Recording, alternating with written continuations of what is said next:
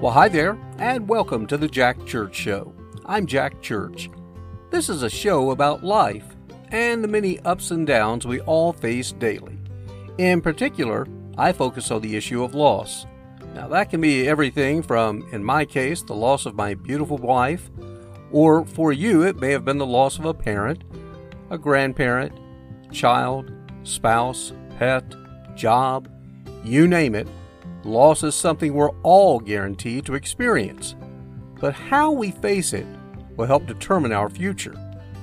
For me, I write a daily love letter to my bride of over 30 years, Pam, and I share those letters with you in hopes they provide some comfort, knowing you're not alone on this journey, and in time, we can and will continue moving forward.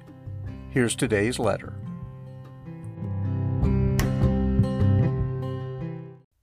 Dear Pam, well, guess what? I miss you very much. So, what else is new? Well, I can tell you, my mind is racing this evening. Of course, this weekend is not only your birthday, but Mother's Day, too. Wow, a double whammy. But we always said we were made for each other because you were a Mother's Day baby and I was a Father's Day baby. Go figure. I'm actually looking forward to what I have planned for your birthday, and I'll also spend the weekend doing things with Eric, Allison, and Hannah. Now, as for today, well, I got wrapped up with work around 4:30 and thought about doing some door dashing again for the evening. But then I just felt I needed to take a break and relax. Just kind of sit back and observe a little bit. Sometimes it's not so good to stay so busy you have no room to reflect. So I went and played golf. And you know what? It couldn't have been nicer. I had the course to myself and was able to play a couple of balls on several of the holes with, of course, one shot for you and the other for me. I'm happy to report you did really well, Pam. Afterwards, I stopped at Trader Joe's and picked up a few things there, and then I started writing you, and I'll probably have a nice dinner of some broiled salmon and greens with a nice Pinot Grigio. As always, the only thing missing would be you again. Did I mention I watched a movie last night called Love Happens? Needless to say, it made me cry, but it was actually a really good story.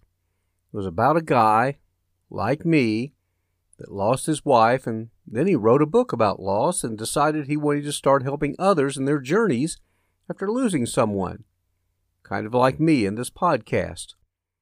He became a huge sensation, though, working with people that had experienced all types of losses. However, he soon discovers he's never taken time to fully deal with his own grief, which in the end he does, and it does have a good ending. Now, in between, he meets Jennifer Aniston. She owns a local flower shop, and he meets her in the hotel where she does some of the uh, floral arrangements. And of course, then they begin a relationship. Of course, only in the movies does the widow get to have Jennifer Aniston as the new girlfriend. You know, it's funny, but I always thought she looked like you, especially with the highlights in your hair and the hourglass figures you both had. I certainly wouldn't be opposed to having a female friend, but I'm afraid you set the bar so high Jennifer Aniston is about the only other woman I would consider besides you. And don't get me started about Match.com. I've had that suggestion a few times, and oh, I looked into it, Pam, but you're just not there, so I don't think I'm very interested. Hey, did I mention that last night I went to a men's night program at church? On the surface, it was pretty good, but was again a little tough being the lone widower. And for that matter, outside of a few single guys in their 20s, I was the only other single fellow there over the age of 35 and still working and such. In fact, a large portion of the program talked about marriage and relationships, which I would love to have jumped and shouted to the roof how I was blessed with a fantastic marriage of over 30 years. And several times as I walked around the large room of men, I would engage in conversation with someone, and they would always ask about, oh, who's your wife? And then I would have to explain you were in heaven. Then you could tell they would get uncomfortable, and a couple of guys would drift into another conversation with someone else. I guess that's why I tend to have better encounters and meetings with women because they're more comfortable sharing feelings. And of course, I seem to be an oddball as a man because I love to share my feelings and not afraid to show my emotions. So I felt a little disconnected, but you know, I get it. I'm a tiny demographic, and groups like that certainly can't cater to a group of one. So overall, I guess I'd say it was okay.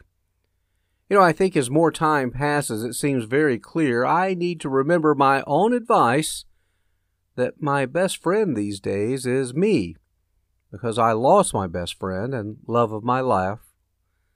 It still hurts, but I also seem to recall someone once said if you go through this life with just one true friend and lover, you have been blessed. Indeed, I was, with an angel from God and I pray I see you again someday soon. Needless to say, Pam, I miss you so very, very much. But you know what? I'll love you forever and always, Jack.